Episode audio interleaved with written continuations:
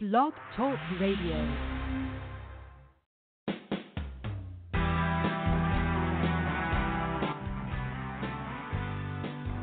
Welcome to Perspective Transformation Radio, enjoying its 10th anniversary, often the number one live airing broadcast on Blog Talk Radio, and reaching a global audience of over 185,000 listeners. During this hour long interview style program, you'll meet perspective transformers who come to share their most pivotal, life changing insights and aha moments, offering you instant access to life, leadership, and God loving seismic shifts of your own. We encourage you to invite friends to join you here now or share quotes with attribution and also reach out to our sponsor, womenspeakers.com. Womenspeakers.com is the most popular online connecting place for Christian event planners and Christian women speakers since 2002. I'm your host, Marnie Swedberg, and I encourage you to grab a notepad and get ready to meet today's Perspective Transformer. Welcome, welcome. This is Marnie. So excited to have you with us this afternoon. I'm glad you've joined us for this program on outsourcing strategies to help you select great providers to get more done. I am super excited today to welcome my son Mark to the show. I have two boys and a daughter. I have uh, Mark is my oldest son, then Karen is my middle child, and Tim is my youngest son. And Mark is here today, and we are going to be explaining how we consistently find, hire, and manage outsourcers from Upwork.com and other sources, uh, both in the United States and abroad, to accomplish a huge variety of projects. Some of our projects have included proofreading and editing for blogs, articles, books, and websites, book formatting like layout, uh, music rendition, putting notes to original music, website development and customizations, uh, website maintenance, gardening and updates, marketing and social media support, voiceover and commercial creation, images, graphic arts, infographics, video creation and YouTube page management, Excel management, and so much more. Now, Mark is a self taught programmer and a designer who has worked at an Amazon startup incubator as a consultant for the Veterans Health Affairs. And with dozens of startups, he's also hired hundreds of outsourcers. And I have been working with Upwork in specific since 2009. My stats include that I have had 245 hires through them with an average of 4.97 out of 5 stars. Um, I've invested in 4,881 hours with outsourced just through Upwork alone. So I'm excited that you're joining us now to tap into this amazing talent pool to shorten your turnaround time and productivity. And I'd like to welcome you, Mark. Welcome. Glad to be here. Doing this training is something we've talked about probably for years now. because right. we have both spent so much time working with outsourcers and actually your background included being an outsourcer which is kind of a fun um, i've never been an outsourcer myself but have worked with hundreds of outsourcers so maybe tell us first how did you ever decide to look at outsourcing were you were you an outsourcer yourself first or hiring first I've been working so with Upwork, or they used to be called Elance. I've been doing that since mm, I think 18 or 19 was when I first started looking into it, and I didn't have any money at the time. Uh, but I was I was just I love the idea of being able to delegate stuff.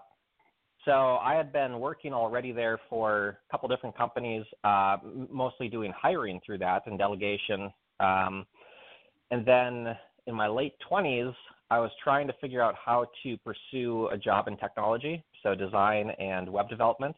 I was kind of teaching myself how to do those skills, and so I realized, oh, I've got access to this platform where people will pay me to learn how to do the skill set. So I decided I would learn how to do freelancing then. But at that point, I had already been, you know, on there for years and years, and I kind of knew how it worked and had a pretty good feel for it. Right. So you've you've been using outsourcers or being an outsourcer yourself for over ten years. Uh, so when right. you look at it compared to compared to hiring somebody what do you think the advantages to using an outsourcer? I would say the biggest, really the biggest one is going to be the mindset. So I've worked at a lot of startups, and you've got to be really careful when you go to hire someone that's not an outsourcer.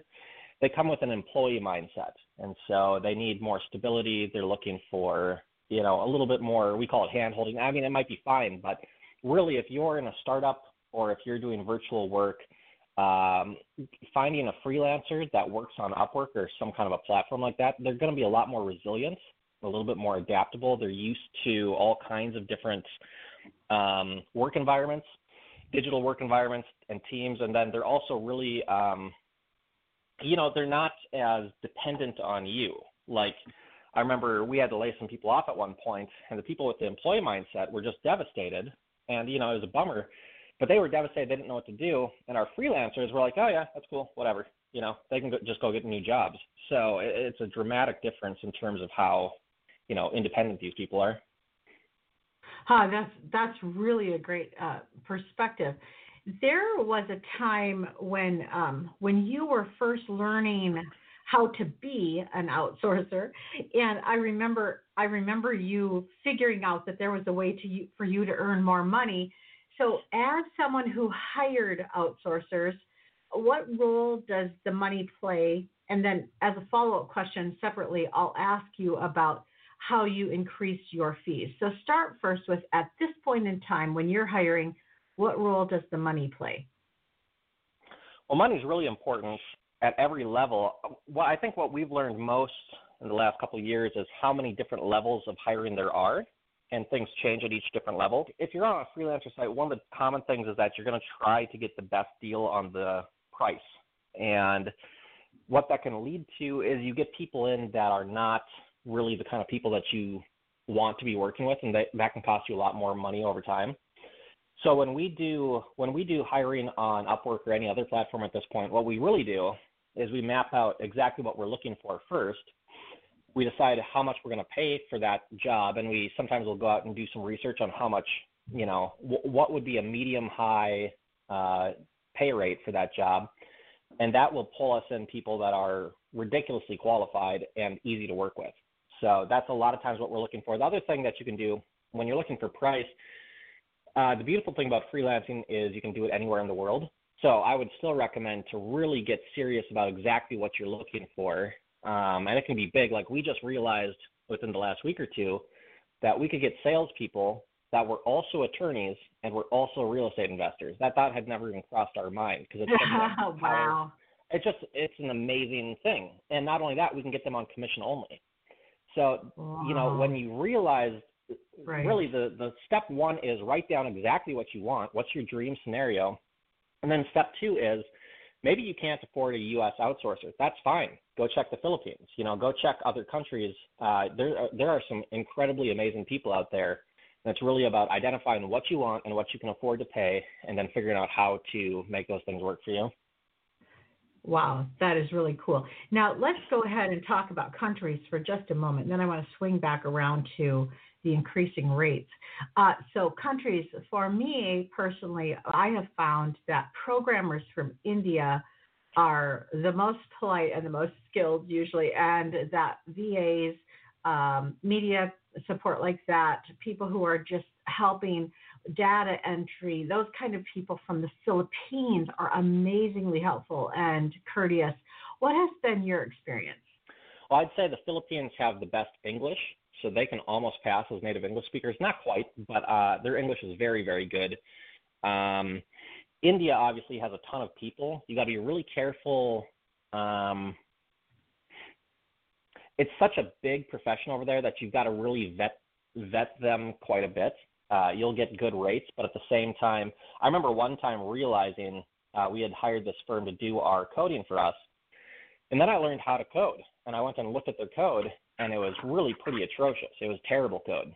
Um, so, and of course, you would never know that if you weren't a programmer, but what you could tell is that things kept going like they were getting more complex, they were taking longer, they were missing deadlines, and that's really the result of the code. Even if you don't know the code, just looking at the quality of work is a big one. So if somebody from India because there's so many people trying to get jobs uh, in that area. Uh, you just got to look at reviews, uh, hire them. one of the things, one of the policies we do with hiring is we'll pull somebody in for two to four weeks, and we will so like on Upwork, let's just use this as an example. Instead of just hiring them on an hourly contract, we would hire them on a fixed rate contract. We'd give them a very specific thing that they need to deliver on. We give them two to four weeks, and then that contract is set to end at that point, whether we like it or not. That way, we prevent what will oftentimes happen is we get lazy on an, on an hourly thing, and it's like, oh, they're good enough. And then the contract just keeps going, and the reality is we don't have the greatest person with us, right? So if you if you focus on a contract that will automatically expire, then you have to go and set that contract up again. And if you weren't thrilled with that person, typically you're going to be like, mm, you know, if I have to do all this work anyway, I might as well just post a new job.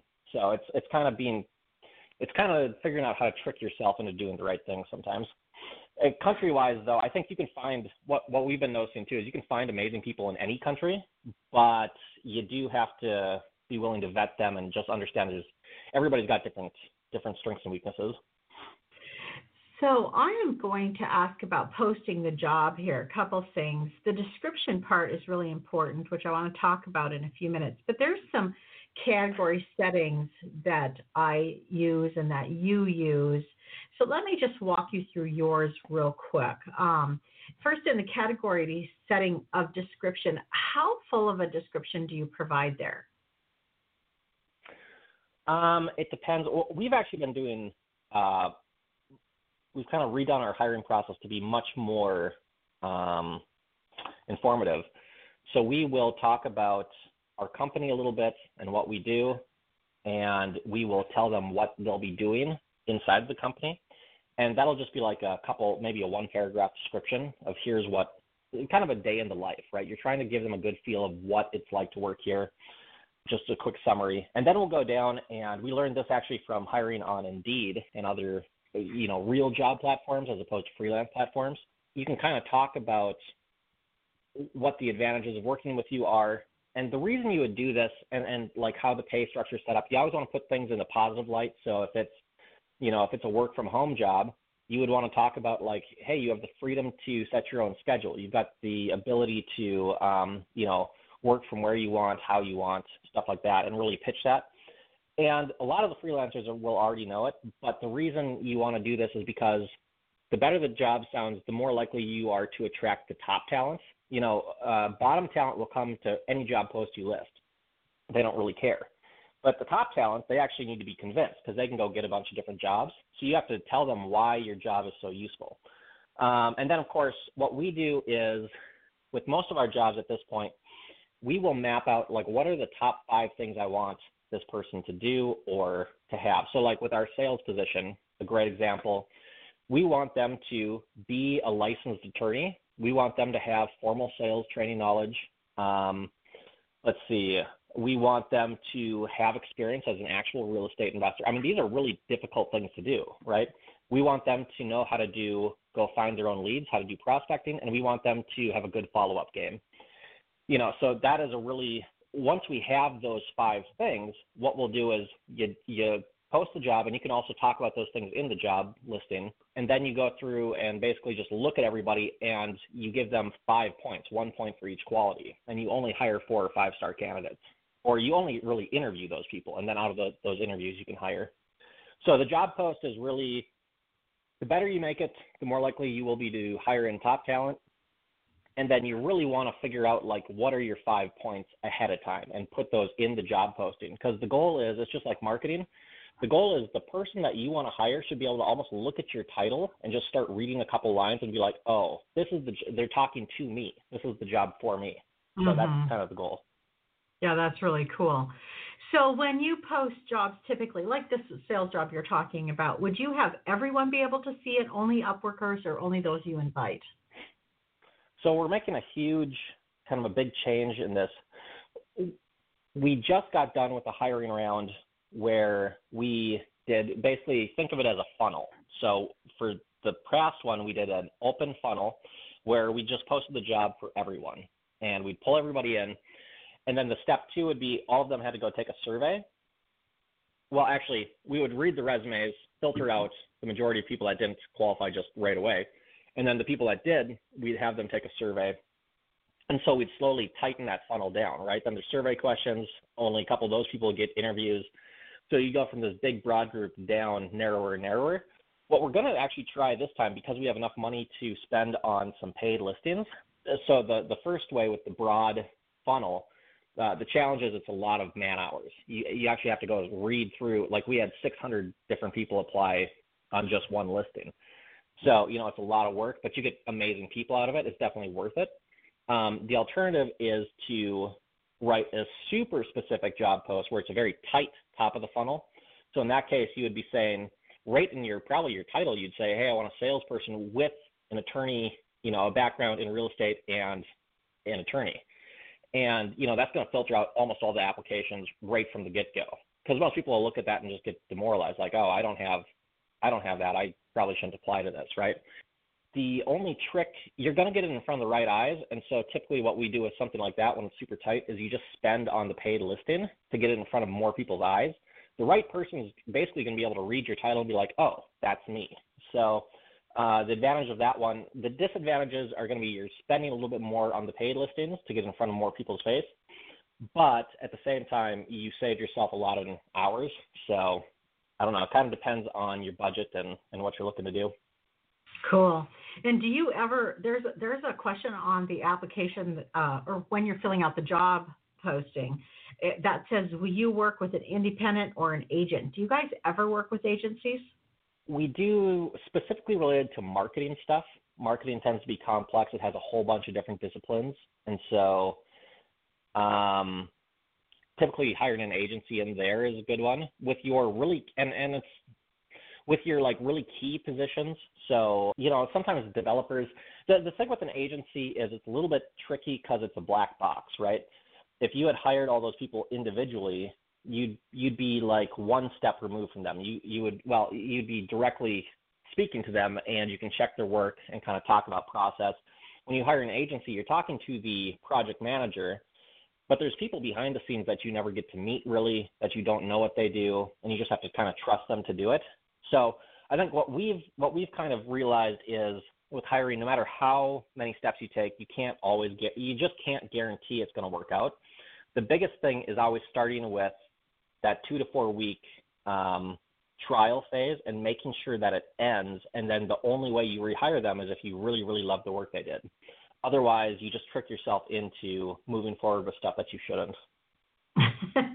I love that. That is a great uh, that is a great policy just to have set in place.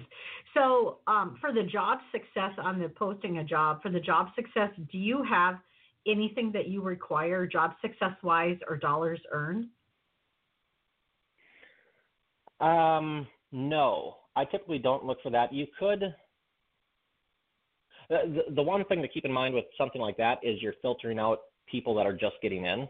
So you're missing new talent that's coming to the platform. And um, you're missing people that work on multiple platforms. So you can sometimes actually filter out candidates. I almost always trust the hiring process either in term, you know, once you get your five things that you're going to grade them on, um, then I would always just, try, you know, either I want as many people to apply as possible and we'll manually review them, or I want it so specific for that one person that they're going to recognize it right away. I typically don't worry too much about. I know a lot of people really like experience. That just isn't. Um, like as a freelancer myself, I know that experience really isn't all that indicative of the quality of person you're going to get. Like I had zero experience and was still doing a better job than a lot of other people I was competing with. So it, you know, I don't know if I trust that too much. Cool. Let's just segue there then and go back and catch that because you had been hiring outsourcers, and you and I would talk about this uh, sometimes, our experiences with this. And then you needed money, and you you decided to go in. And I think that when you started, I can't remember how much you were doing per hour. What was your hourly rate when you started as an outsourcer? Um, I'm not sure about hourly. I believe I did just the cheapest thing that I could stomach, kind of. I think I did a hundred bucks per. I was doing logo design, and I would, I think it was a hundred. It might have been like ten bucks an hour or something once I everything panned out. Sure. It was pretty. I just went down to. I was. My thinking was I needed to learn how to design, and instead of spending money on design courses or training, I could actually get people to pay me to do these little design projects, and then I would learn how to design at the same time I was getting paid. So the idea at the beginning was just, you know, I just need to land a job, period. It doesn't matter if I make money or not. I actually just need to get through all these jobs so I can figure it out, and then I'll start making money. Right, and that's the way. Um, for those of you who don't know, um, uh, this is Marnie, and I'm interviewing my son here, homeschooled, and that was the way you always learned. Your learning pattern was not really a classroom type learning pattern. You you're a brilliant person, and you just learned in alternative ways.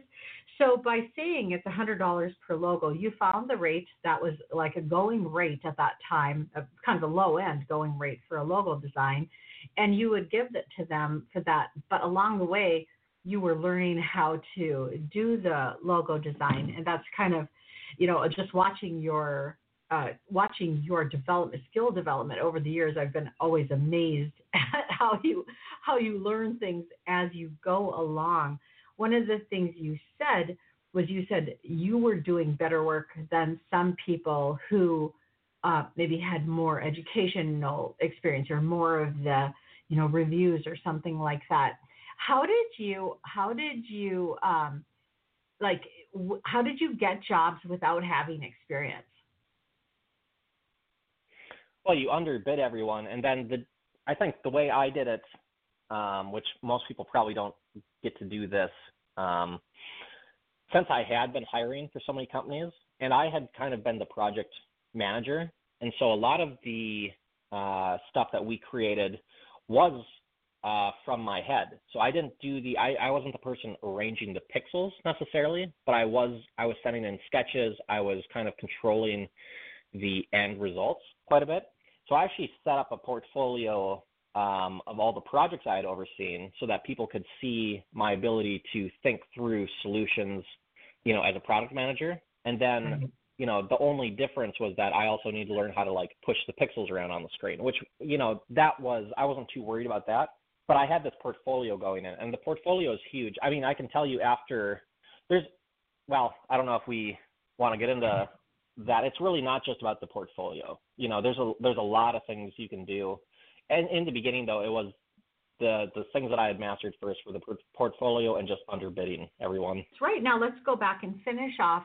You started at about ten bucks an hour, doing a hundred bucks a logo, and you actually took some took some different jobs then until I don't think it was very long, and you had increased your income uh, at that platform significantly. Uh, yeah. So, I mean, for context, I had been I had been designing at that point for maybe a year or two already, just for my own business. Um, so my backstory is basically I have been wanting to start this particular business for a very long time, and I tried to do it as a business guy by getting funding and stuff, and that just never worked for me. And I got really bummed out about it. And then I finally realized that if I was really good at programming, it would only take me a couple hundred hours. And I was like, oh, that's only a couple of weeks, really. So it made me realize I needed to shift. And then I've been tinkering around with it, trying to get some momentum. And then I, it dawned on me that I could get paid to develop these skill sets. And that's when I got in. So I already had a little bit of a background. Okay, so I hit the ground running kind of with some skill sets. So it's not like I was learning everything fresh. Right. Yeah, and then I think basically when I started, what I what I found immediately was I didn't like a lot of the projects. You know, I tried logo design and I was like, oh, I just don't like designing logos. And then I moved over to website design, which was I had wanted to build an app and a website, so that was a lot more specific to what I wanted to do. So like I was developing the skills, the exact skills that I wanted to do.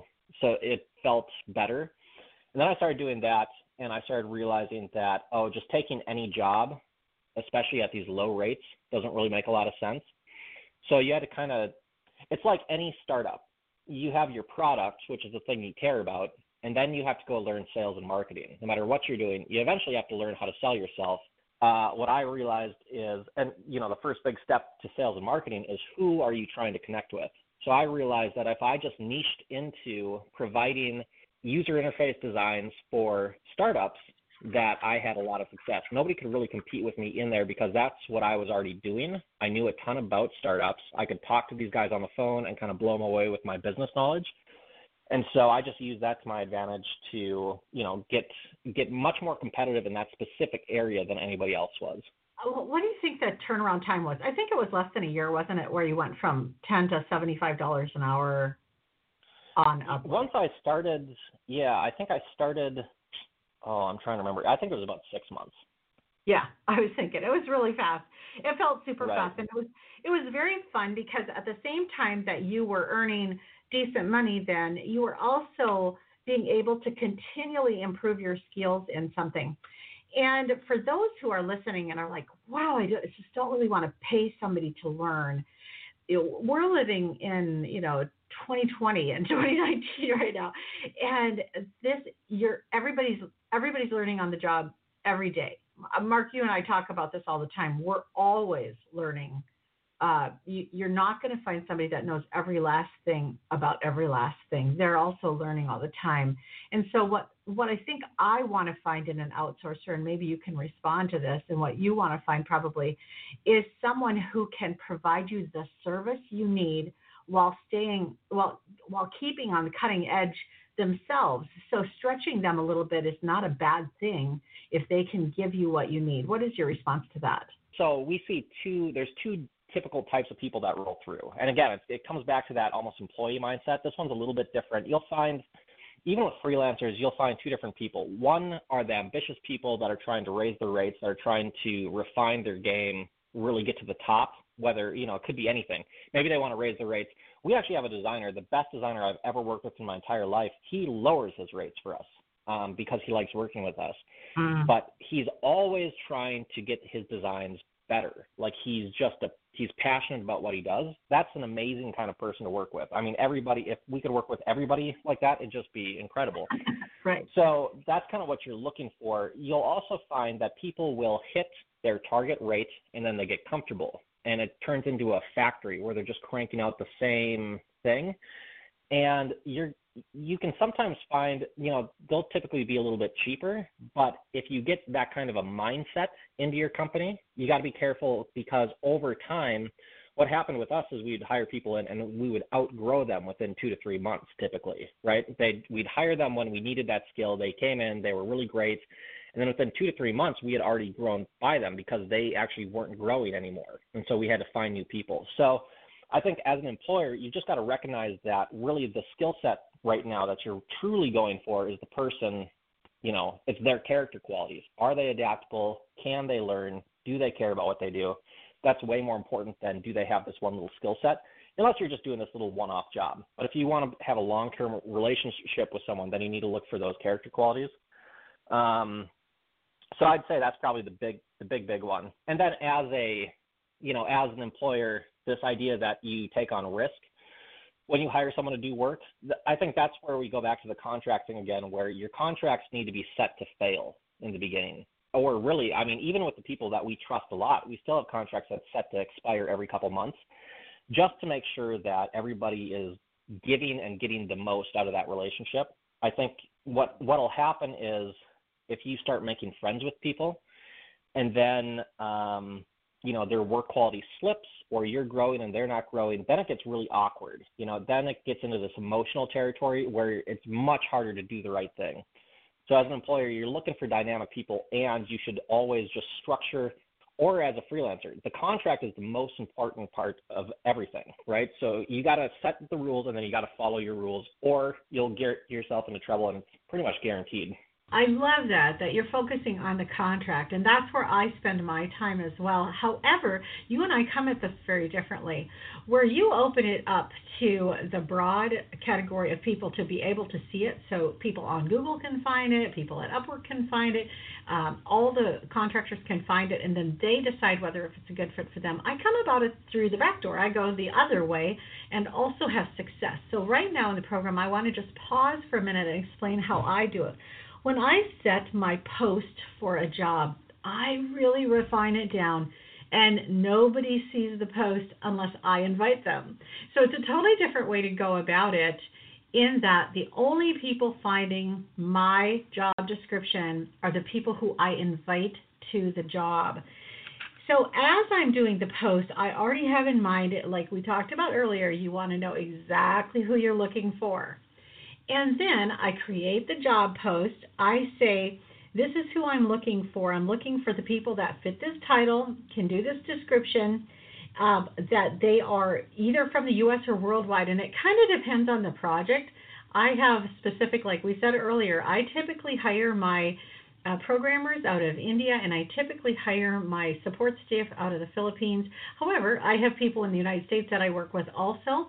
If I can't find um, them quickly in India or the Philippines, I just broaden the search.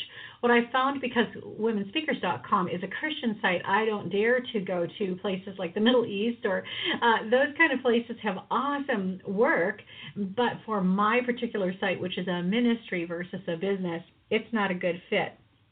So I, I select during this posting a job, I select invite only. So that's very narrowed down compared to what Mark's uh, businesses are doing. The talent type, I always go independent. I do not work with agencies because I find that when I have this job narrowed down, that I find that I can find the best person, and then I have a lot of direct engagement and access to them.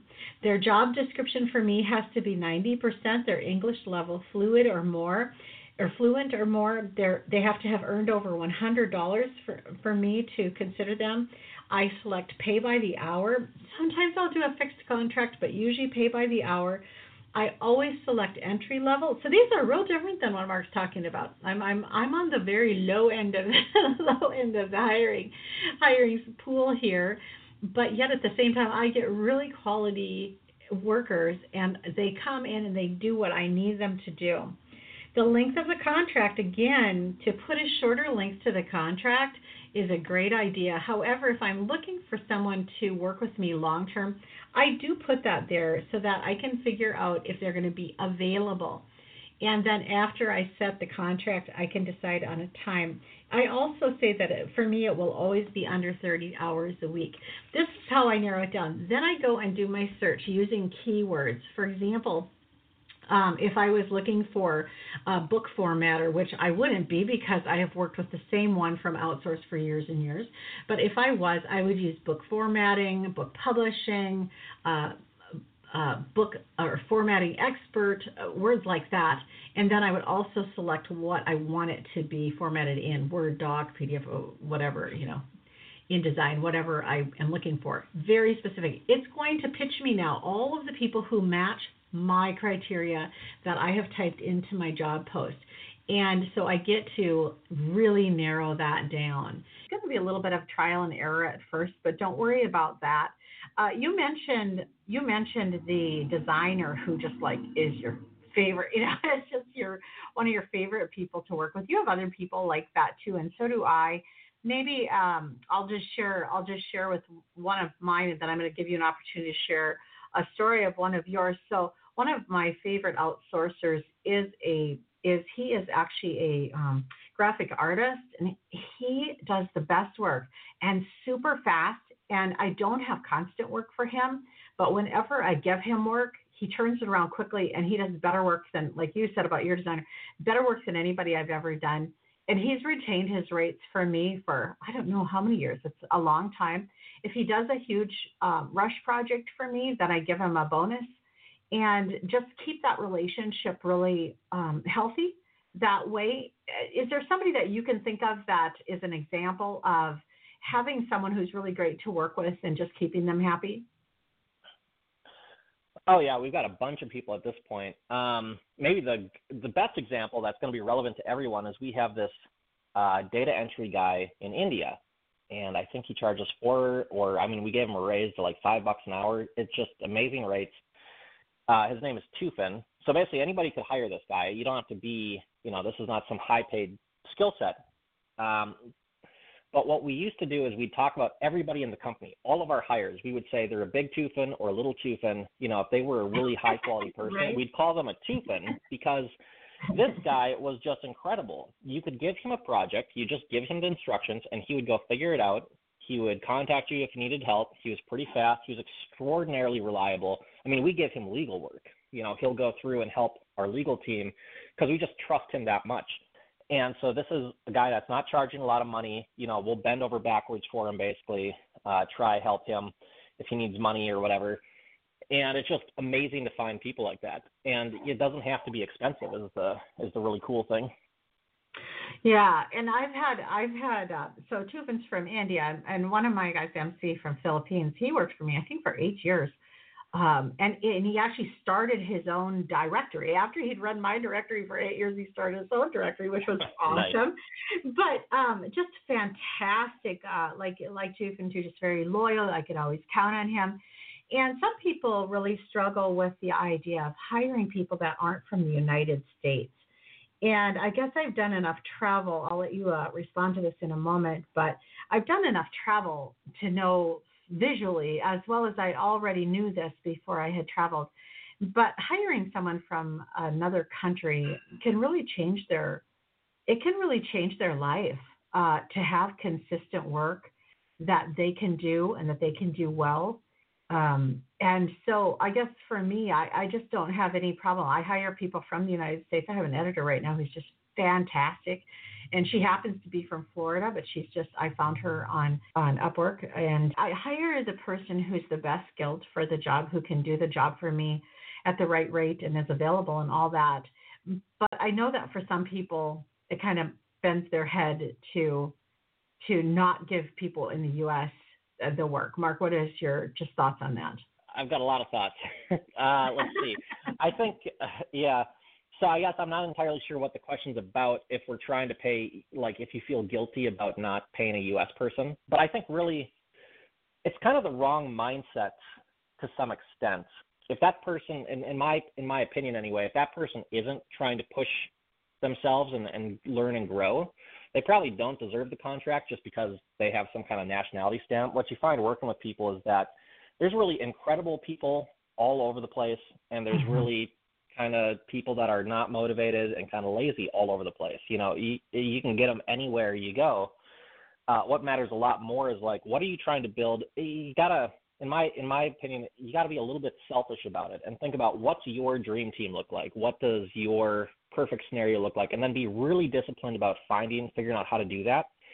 And I would say, don't worry about the country as much as the person, because the right people can be super transformative for you, for your business, uh, for your life. I mean, a lot of I, I have I'm really good friends with a lot of these guys. You know, right. these people right. that we work with now. Mm-hmm. You know, they're just like they're like my high school friends in some cases. We've been working with them for years. They're just fantastic people. So I don't think you know the the country in my mind is a very. The other thing is the U.S. really just can't compete in terms of price. So you know, unless you just want to be throwing money into the U.S. for some reason, uh, it doesn't make sense in a lot of ways. Hmm. Yeah. So I think that I think that we've covered most of the ground. Oh, I know what I wanted to ask you about. Um, the last thing I want us to cover is just some of the different ways that we have used outsourcers um, and some of the ways, uh, maybe to help you guys that are listening, and are, you're like, yeah, but why would I? what would I do with an outsourcer? So uh, I think uh, maybe I'll just throw out one. Mark, you can maybe jot as as we're talking here and, and think of some of the different ways that you have used outsourcers in the past. So one of my favorite ways is when I am getting ready to publish a book. I use outsourcers for everything from proofreading to technical editing to layout editing um, to book formatting. Uh, I mean, every basically every uh, graphic art uh, for the cover, basically everything related to a book that I'm publishing myself, I do using outsourcers.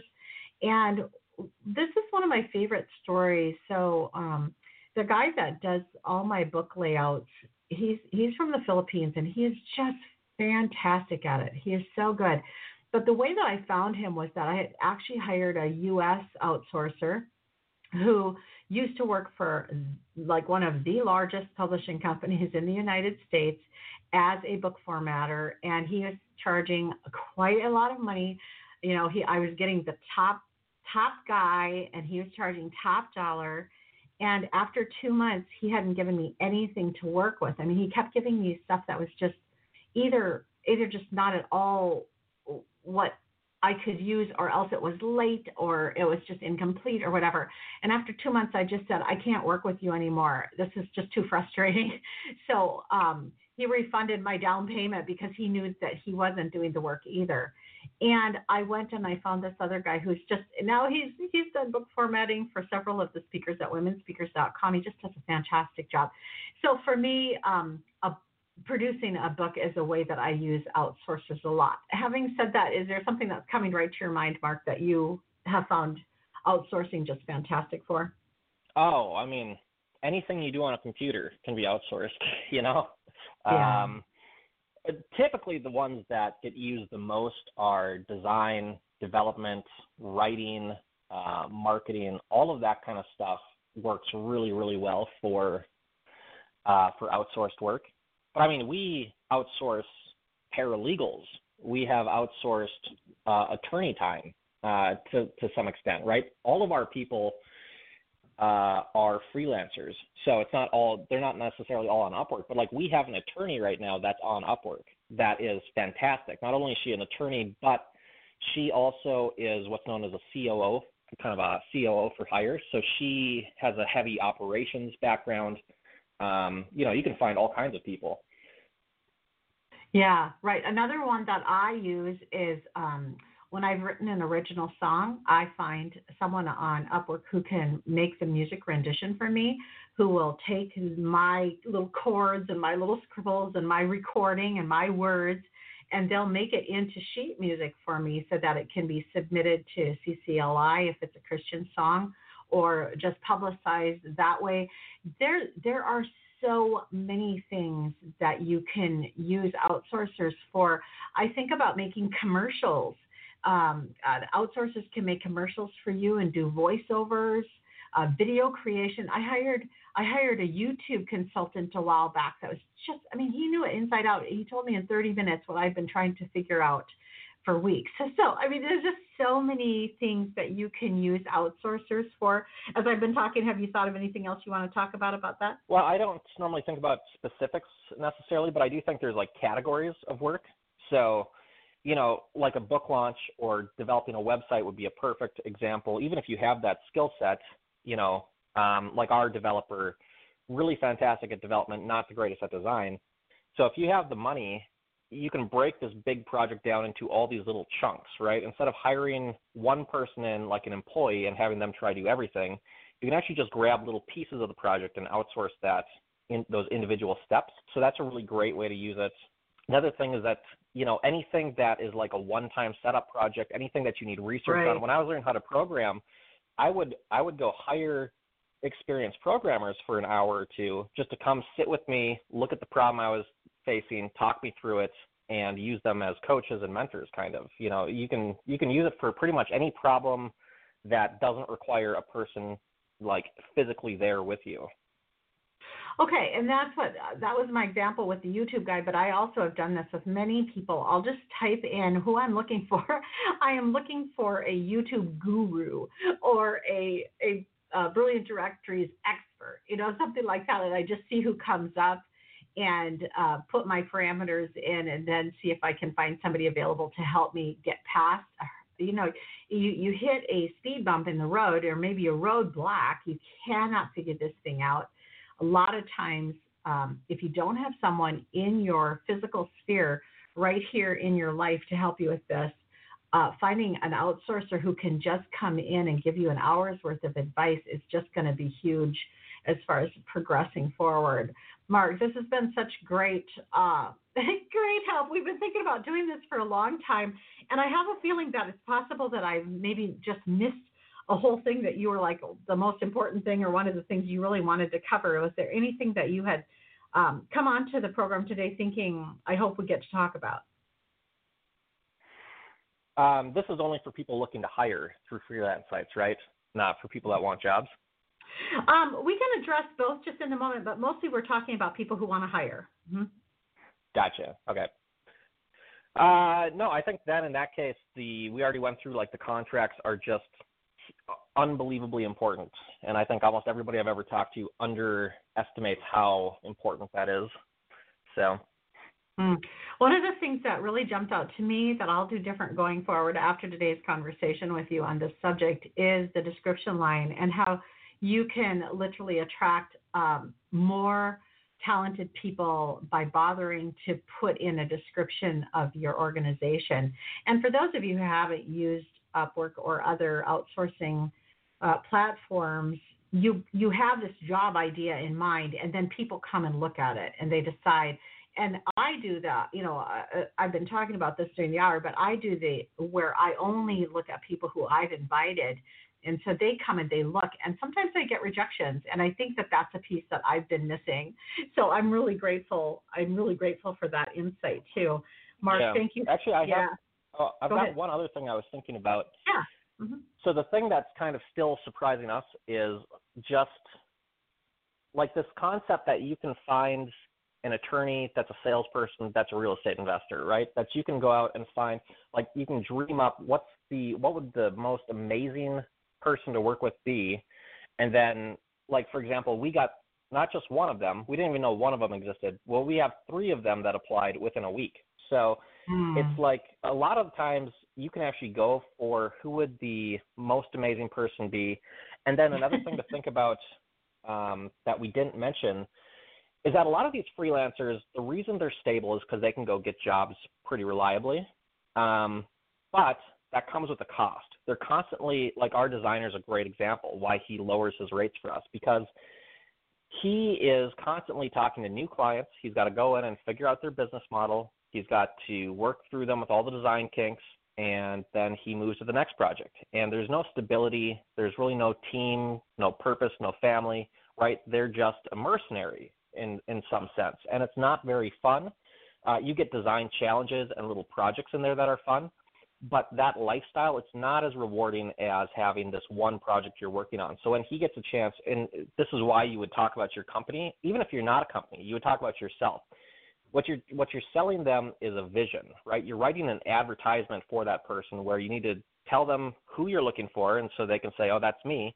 And then you have to tell them why they should work with you, and it's because not only are you offering them money, but you have a purpose. You've got a vision that you're trying to do, and you are a great person to work with. You have a great team, and so then what you can do especially if you can figure out like who would the best person to work with me be. Maybe they're a fantastic designer and a web developer and they know video, right? Whatever it is, if you can really narrow down what you're looking for, you can bring that person in and they'll want to work with you more to the point where they may even drop their rates. We've had lots of people drop their rates for us because they just have so much fun working on a single project, having some more reliability, you know, being on a team where you mm-hmm. care that much about who you're working with. I think that's a huge mover and it really shows over time. You know, it's it's not necessarily always going to stand out in the minute, but over time, the amount of stability and fun you have working with these people will just um, always be good. Versus when you pull in people that are cheap, that look like they can help, that you didn't vet very well, what can happen in two weeks or four weeks or a month or two, like the like the guy you were talking about doing your book. Eventually, you just are so frustrated, it just is like I can't stand this. Something has Mhm. to change. So you're really trying to avoid that feeling at all costs, or as much as much cost as you can afford, really. Right, right. Well, that is such a great place, and we're at the end of the time here. So, Mark, thank you so much for joining us. Yep. Thanks for having me. Well, it's just not every day that I get to interview one of my children. so, this was really fun to have Mark on here. And uh, for those of you who are new to this program, this is sponsored by womenspeakers.com, www.womenspeakers.com, which I founded in 2002 to help Christian women's events planners find Christian women speakers who lived near them. And it has exploded, and now we've got people flying all over the country and all over the world. But uh, basically, the heart of the program, the heart of womenspeakers.com, is to make it easy for a planner to find a speaker who would be willing to come and speak at her event, whether it's a mother daughter tea or a Christmas program or whatever it is. And so, if you have not checked that out, please do. If you know of a Christian women's event planner, a women's ministry leader, or someone else who coordinates women's conferences or women's days, make sure that you pass along the name of that website, womenspeakers.com, to them. And if you know a speaker who is a Christian woman who has messages that are compelling, please have her register or apply for registration at womenspeakers.com as well. We're also looking for additional speakers over there. So I hope you have a wonderful rest of your day and see you next time. Bye bye. Thank you for joining us for this edition of Perspective Transformation Radio, changing the world one perspective at a time. Learn more about today's guests at www.perspectivetransformation.com, more about our sponsor at womenspeakers.com, and swing over and visit me at marnie.com. Feel free to share this program with your friends and social networks and listen live every Wednesday afternoon or catch the archives at Blog Talk Radio, iTunes, Stitcher, or your favorite site. Have a wonderful rest of your day and see you next time.